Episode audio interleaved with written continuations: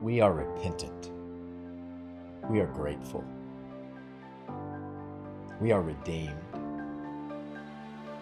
We are prayerful.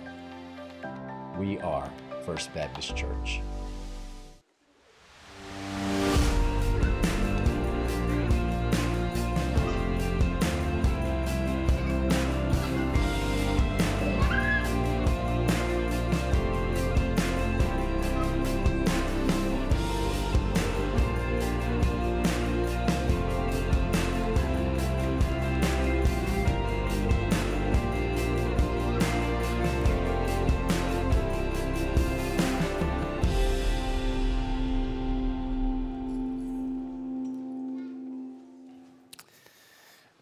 Good morning, and it is good to be with you in this space together, our uh, courtyard, so to speak. If you're in the room, gosh, we're delighted uh, that we're here. Uh, if you're continuing worshiping at home with us, thank you so much for tuning in uh, for worship. If you're new with us, uh, whether in the room or online, thank you so much uh, for trusting us, uh, a desire to get to know us and to worship Jesus, whom we love and serve. Thank you. We'd love to know that you're here. So if you could go to fbcsa.org slash connect. That's just the simplest way just to drop a line, say, hey, I worshiped with you today and, and would love to build a relationship with this church family. We certainly would love to build a relationship with you. Also, let me remind you that a part of our worship is, is giving, uh, acknowledging that all that we have – all that we have. That's what David said. All that I have is, is the Lord's. And we give as an act of worship and entrusting what He's given to us uh, back to Him to say, Yes, you are our everything. So continue to give um, uh, to the furthering of our ministries of church families uh, and as an act of worship. You can do that by going to fbcsa.org slash give. Let's pray together.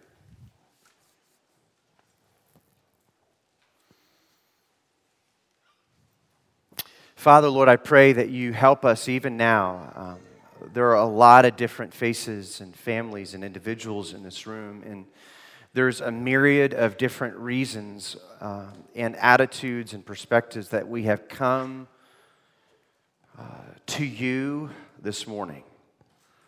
Um, and so, Lord, I ask by your grace that you set our hearts and minds aright with great longing and expectation, great anticipation and great need, uh, that only you, uh, by your mercy and grace in your Son Jesus, can meet.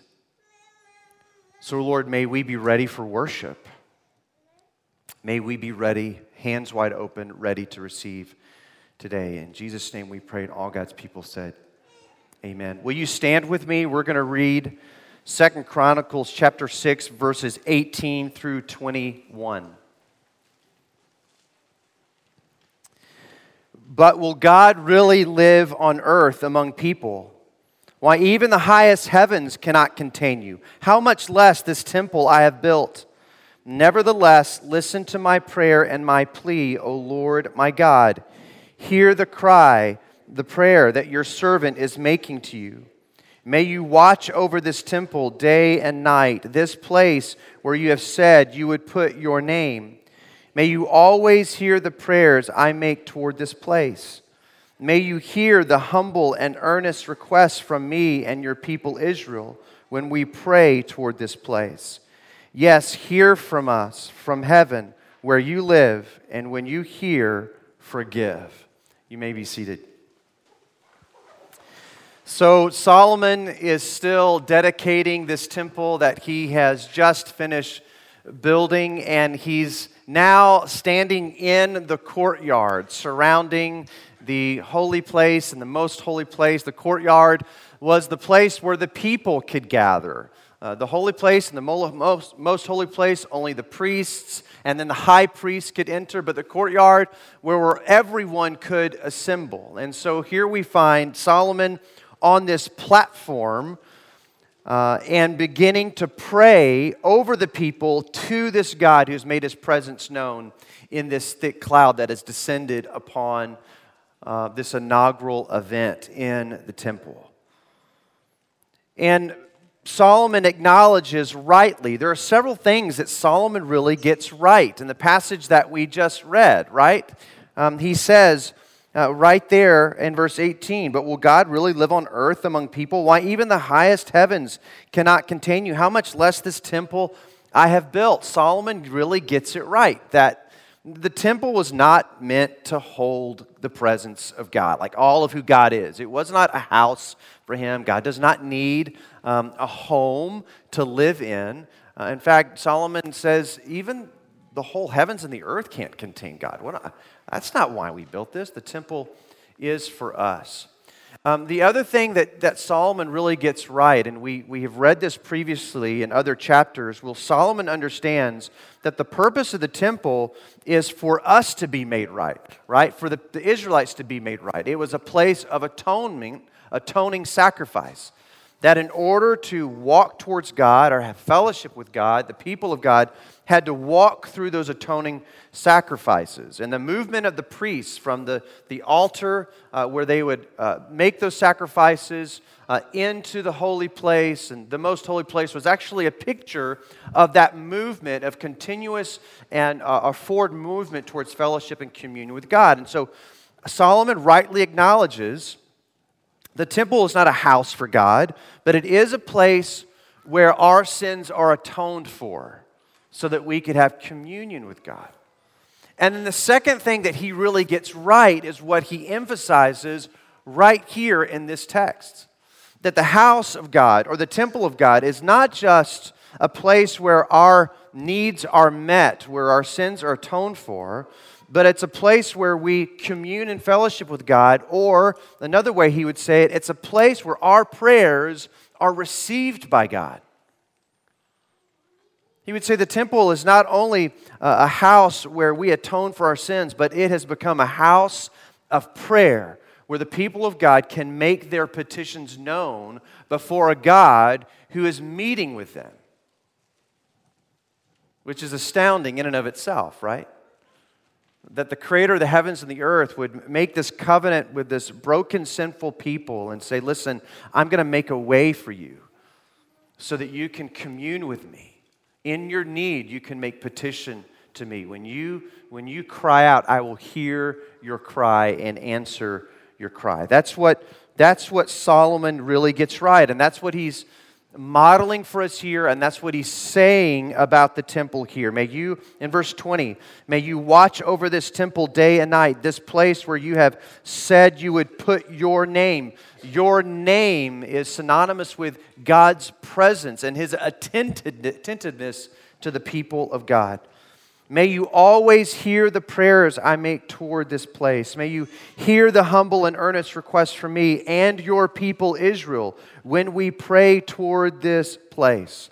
Now, Solomon isn't, isn't saying that there's something magical about turning towards the temple. What he is acknowledging is that God has chosen to meet with his people, descend upon the temple as a symbol of his presence. And he's saying, listen, you know, sometimes we just need that, that physicality of things to, so that we can posture our heart correctly. The people of God saw the cloud descend in darkness over the temple. And he says, listen, when they are in a foreign land and they turn towards the temple, they are anticipating that our God is being attentive to their cries a house of prayer. In verse 40, he says again, Oh my God, may your eyes be open and your ears attentive to all the prayers made to you in this place. The temple is a house of prayer. And then Solomon gives all these various kinds of examples of petitions in his prayer. Lord, when we come in this way, Lord, when your people come in this way. I just want to reference one of them. This is in verse, verses 28 through 31. I'm not going to read it in detail, but this sample of how the people of God might petition sounds awfully similar to kind of where we are right now. He says, Lord, when, when the people come to you because they have found themselves in a tremendous plague and overwhelmed by a disease, when they come to you broken and humble, Lord, will you forgive them and may you teach them how to walk with you? And so there's this pattern that we find in Solomon's examples of petitions before the Lord, whom God is receiving, there's a pattern on how we are supposed to come into the temple, this courtyard. There's a pattern on how we should be approaching God in worship and in prayer. And there's just a few that I want to mention. We probably could mention a lot. But the first one uh, that Solomon makes known in almost all of these is that when the people come to God in prayer, they come to Him broken, fully aware of their brokenness. In this case, it was, it was plague, it was disease. We are a broken people. And not just a broken people, but a sinful people. And so Solomon says, when we come to you broken, receive our prayer. And then he says this, and forgive us. So the other way that we are to come before the Lord is to seek him for forgiveness. And those are linked. Our, our brokenness and our sinfulness are linked. And so Solomon is saying is when our people come, they, they, they will come to you broken. They will come to you seeking forgiveness. But not only seeking forgiveness, they're also seeking restoration. In verse 31, it says, Then they will fear you and walk in your ways. And so Solomon is saying, Listen, this house of prayer, when we come to you, listen to us, and we, we will come to you broken, we will come to you seeking forgiveness, and we will come to you eager to be restored so that we can walk with you again in the right way that we should, in all of you, with, with great fear in all the ways that we should be fearing the Lord. Solomon says that, that's the way we'll come. When we come in that way, Lord, listen to our cry. Listen to our cry. The temple was a place to seek and anticipate divine attention. When truth be told, they nor we are worthy of divine attention. But that's how they were to come into this house of prayer. When we turn towards the New Testament, twice in Jesus' ministry, once early on in his ministry and another near the conclusion of his ministry, he enters that temple, the house of prayer. Do you remember? And what did he see when he entered into the courtyard?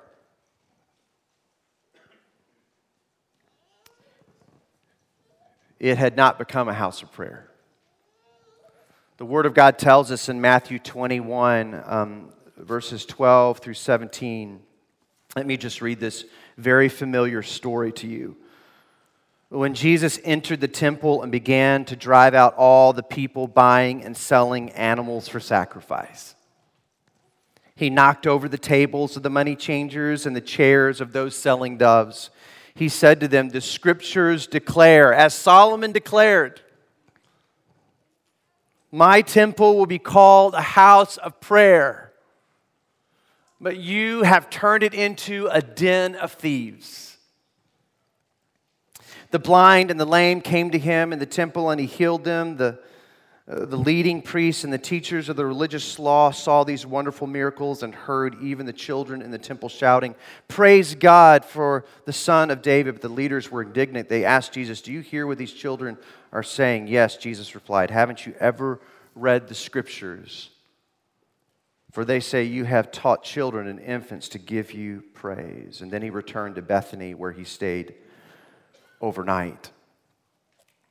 Jesus entered that temple, and there are not many places where we see Jesus angry, but he is livid. Because the people that populated that courtyard, many of them had made the courtyard a marketplace. Many people from towns outside of Jerusalem would come in to the leading up to the day of the atonement. They would come into the temple and they were required by law to come and make sacrifice for their family and themselves as individuals. And they would have to go and they couldn't use uh, the denarii, which is the Roman coin or um, the Roman coin that they would use. They would actually have to change it because the temple would only receive the shekel, which wasn't in use anymore. So there was kind of a monopoly there. And so you would have money changers um, that uh, would uh, receive the people who would have to get their denarii changed so that they could use the shekel to pay the temple tax or whatever else might be required of that shekel for them. And of course, this was an opportunity for many to make money. They had to do this, they had to change their money. Well, this is an opportunity for us to take many of these people who were poor, didn't have much to begin with, so that we could make and turn a profit. And then you had people selling doves. And again, look, this is a perfect opportunity. People aren't going to bring doves, you know, tens of miles, hundreds of miles away. No, they're, they're going to just wait till they get to the temple and buy what they need to make sacrifice. And could only afford doves. And so, again, here you have these, what Jesus would call thieves who are taking advantage of people who are coming to make atonement before the Lord, who are coming into this house of prayer, and they have made it into a den of thieves where they are robbing and taking from these people. Jesus was livid because they had turned the house of prayer into den of thieves. He turned over tables. Get out. Get out. Those that were selling and changing money, they had come into these courts looking to satisfy their greed. And rather than being a beacon of light of the grace and mercy and presence of God, they became oppressors, thieves. Unashamedly, they didn't come seeking God at all. After all, they didn't need God. They just came to take what they wanted from others. And so it really begs a question for us, doesn't it? And the question for us is what is our posture when we come into the presence of Jesus? Especially when we gather together. What's our posture? What is our heart and mind like when we come and gather together? To receive from the Lord out of our brokenness and desperation, our brokenness and need. Matthew 19, verses 13 through 15. Um, just a very familiar scene.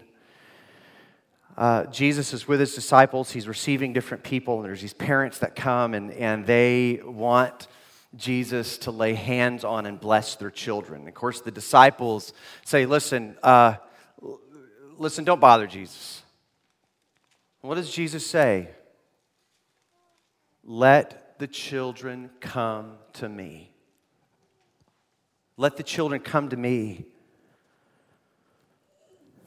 I think Jesus is reminding us once again in that moment, and even when he cleans house in the temple, he's saying, Come to me like that. Are you coming to me like that? So, have you ever considered the attitude or posture that you bring when you come to Jesus? When you gather with brothers and sisters in Christ?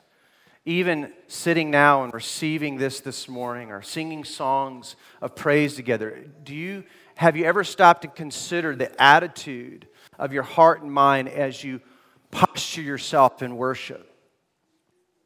Is it, does it take on the attitudes and expectations that these children likely had? Jesus, the kingdom of God is made up of such of these humility, vulnerable, open, in awe of this man whom they had seen likely and heard stories of healing and incredible teaching and power. Do you come before Jesus and do we gather together with a heart like that? Have you asked yourself that question before? But I want you to listen to me. There is a profound truth here that we see in the cleansing of the temple. And we also see in 1 Corinthians chapter 11, verses 20, 20 and 22 and 33 through 34. Let me just read these. So, Paul is about to talk about people who gather together. And I want you to listen to these words. Verse 20 When you meet together, you are not really interested in the Lord's Supper. Listen to that. He is rebuking this small church in Corinth. And he says, When you get together, many of you are not even interested in the Lord's Supper, what it means, what it's all about. You're not ready to receive it, you don't care about it.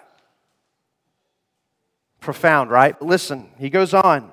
For some of you hurry to eat your own meal without sharing with others. As a result, some go hungry while others get drunk. What? Don't you have your own meals, own homes for eating and drinking? Or do you really want to disgrace God's church and shame the poor? What am I supposed to say? Do you want me to praise you? Well, I certainly will not praise you for this. And then down in verse 33, he says, So, dear brothers and sisters, when you gather for the Lord's Supper, wait for each other. If you're really hungry, eat at home so you won't bring judgment upon yourselves when you meet together. So here's the profound truth that I want us to wrap, uh, just wrestle with just for a bit this morning. When we come to Jesus, when we gather together, to assert our own values, our own wants. And most of the wants that we have are to, to, to uh, meet our own selfish pleasures. In the temple, it was greed. When we come to Jesus to assert our own values, our own wants, our own expectations, when we come to Him with a closed fist rather than an open hand, we don't only hurt ourselves. Now, listen to this we don't only hurt ourselves, but we hurt others. We do harm to others when we don't come into worship. We don't, when we don't come before Jesus with the right posture. That's profound. Jesus said, You have become robbers. You have taken from the poor because of your greed as you enter this place. And Paul says, Listen, do you see what you're doing? You are taking from those others. You're not sharing with others. You're bringing shame upon the poor. When our hearts are in the right place, when we come to God with all the wrong reasons, we don't just do harm to ourselves, we harm others, our brothers and sisters in Christ. Have you thought about that? Have you thought about that?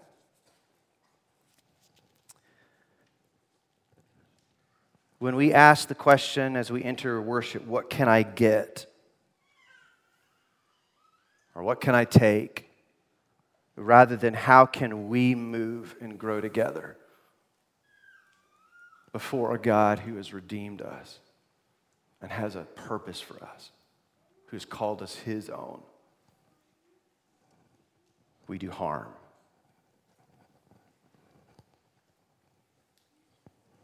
When Jesus had that conversation with that Samaritan woman, remember? In John 4 23, he said, The time is coming, indeed it's here now, when true worshipers, when true worshipers will worship the Father in spirit and in truth. The Father is looking.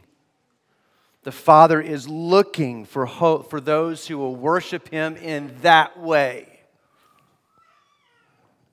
And He still is. And in spirit and truth, what is Jesus referring to when he speaks to this woman? He's talking about vulnerability and full awareness of who we are and who God is, fully present and aware of our need and brokenness before the Lord, and aware that God, the creators of the heavens and the earth, is redeeming us so that He can give to us in our need, so that we can know and taste His blessings, so that our deepest needs and desires can be met those which we were designed for. That's what Jesus is saying to this woman. Jesus said it another way, like this. And we often call this the cost of discipleship. It's in Luke, it's in other places in the New Testament, in the Gospels. But he would say, Lose your life for my name's sake. Remember, the temple was where the name of the Lord would dwell. Jesus often or, well, once at least, he referred himself as the temple. Of course, the Pharisees didn't see all that in what he was saying.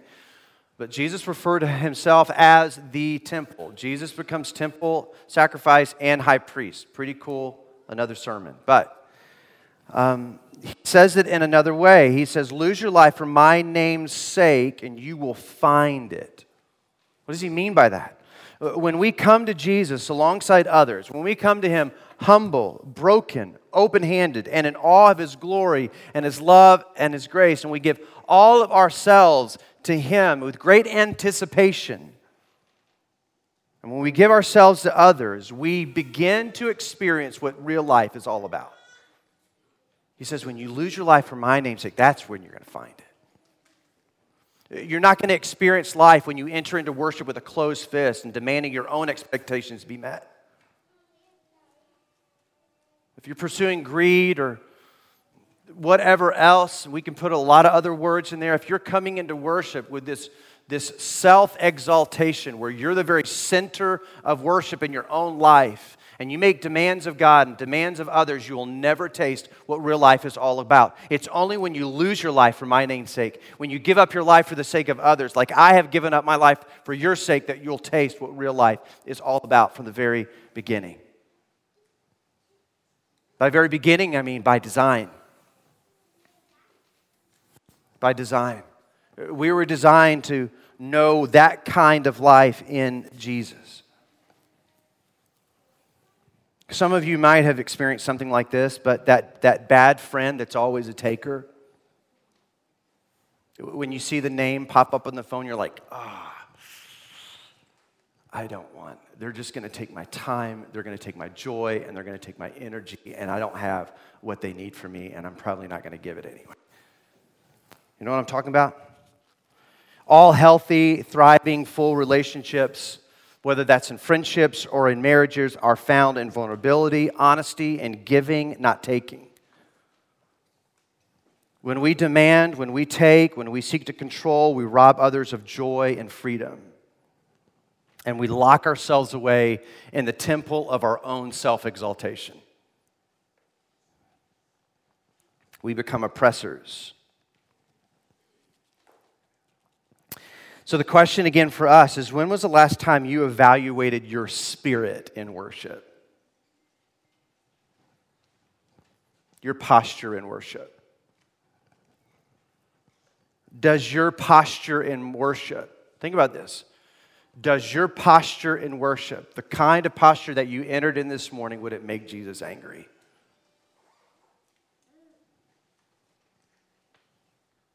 And it could it potentially do harm to others. There's just a few examples I want to list, and this list could be long, but these are some that I've just that have popped up into my mind that are kind of relevant.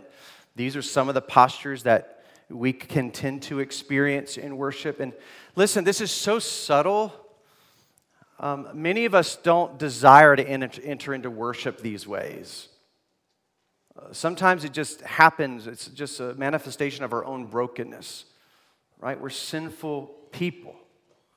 And so we find ourselves lapsing into these attitudes and postures in worship or when we meet with other followers of Jesus or uh, in small group or, or when we just even come to Jesus on our own, we can find ourselves lapsing in these particular postures. And the first one is political posturing. This is so relevant today. It doesn't matter what side of the aisle people are on. There are clear movements that want to co opt Jesus for their own agendas. Right? We all have a tendency to do this. And we see it now more than ever where we want Jesus to align with our political ideals and ideologies. When Jesus, at the end of the day, says, I have really nothing to do with Caesar, I have my own kingdom that's coming. And so, but we can slip into this. We want Jesus to align with what we think and feel and how the world should run. We kind of force him in there and we pull verses of scripture out. You know, Jesus is all about this. Again, it doesn't matter what side you're on. Uh, it doesn't far left, far right. They're all doing it. They want to make Jesus into their political image. Throughout Scripture, Jesus says, I'm not going to have any part of that. Another kind of posturing that we experience that is rampant, especially in the West, is Christian consumerism, right? We don't come and gather with a sense of vulnerability. We come measuring how church is done. Is the children's ministry run the way that we want? Is the preacher really the one that we like? Is the music the way we like it? Um, when you when your preferences are more important than church is when we have lapsed into Christian consumerism. I just like things a certain way. And then we just have believers just church hopping until they, I guess, find what they want. They usually don't stay too long. But gosh, we're just, listen, we're, we're Americans. We have so much stuff. We can find what we want anywhere. When we begin to treat church like that, you're not doing church. You kind of become just like those in the marketplace. It's just, I'm just going to take and take and take, and when you don't have what I want, I'll just move on somewhere else. Folks, we're in this together. There's no church where you're going to find people who are perfect, or programs that are perfect. We are on a journey to become more and more like Jesus with one another and be a part of what he's doing. And the invitation for every individual and every family is will you be a part of that? Rather than just trying to meet your need or your family's need. Gosh, we're all about meeting needs. Jesus is, Jesus is never in the position of receiving, he's always giving. He's always giving. But this is my point is when you open yourself up to vulnerability and honesty and all of this God who has redeemed you, not just you, but hopefully your whole family, when you come to Him like that, when you're ready to pour yourself out for the lives of others rather than taking or judging them, you will know what real life is and you will know how your needs are met. If we come to Him like that. Uh, the, the third one I just want to mention, and um, you, you might never experience this, but I'm, I'm a pastor. Uh, we hear this probably more often than you, but I, I just want to call it the, the curmudgeon. This is the person that is always finding something wrong about something in church. It could be a person, and they're always complaining about something. Gosh, we can slip into that. Can't we? Wow. I walked into a small group and they didn't say hi to me. They really don't care about people. Complain about that. I can't believe they do that. Gosh, I wouldn't do it that way. Gosh, if they only did it this way, man, things would just be incredible in this church. If the pastor, if pastor would do this, if they would do that, I can't believe they do that. Did you hear what they did? Man, that person, many of it's us, we can slip into this. It happens really quickly.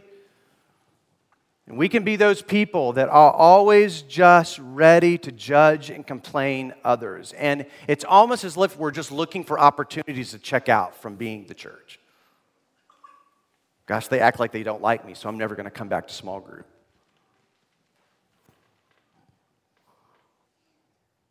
Man.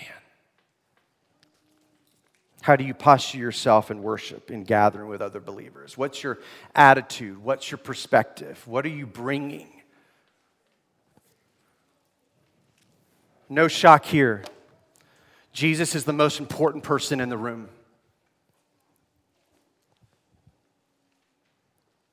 Right now, Jesus is the most important person in the room. Are you yielding yourself to Him?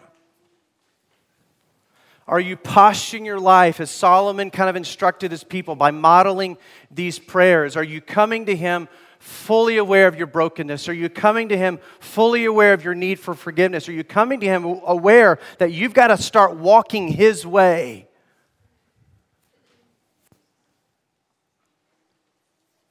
How have you postured yourself at worship?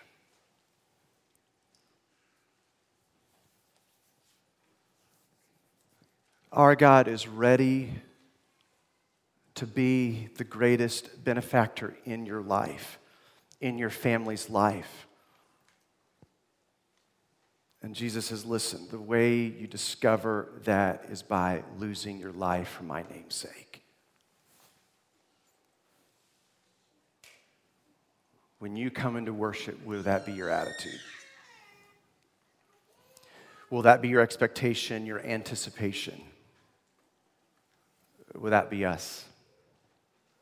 And so this morning, um, as we respond, I'm going to ask you evaluate your heart.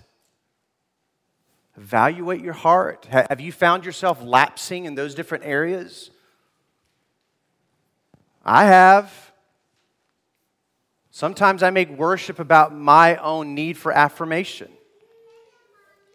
I'm not the most important person in the room, Jesus is.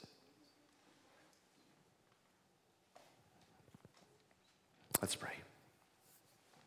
Uh, Father, Lord, I pray uh, for myself, for others, Lord, that, that we would rejoice in this house, this church, that it would continue to be a house of needy people who are in need of you and one another. And that we come to this house with great expectation great humility, great longing. Shape that kind of heart in us. And Lord, I, I pray for the individual today who maybe it's been a long time since they've entered into worship, gathered with other believers with a heart like that.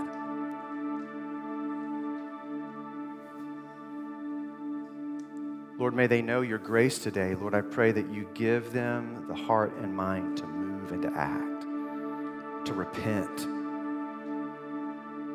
to say, I, am I'm, I'm ready, I'm ready to return into worship like that. Not making what I want of it, but to yield myself to you. In Jesus' name we pray. Amen. First Baptist Church has been broadcasting its services of new life and historic faith for 46 years. We would like to ask that you continue to pray with us for this ministry and also for your financial support so that we can continue this ministry for years to come. Thank you.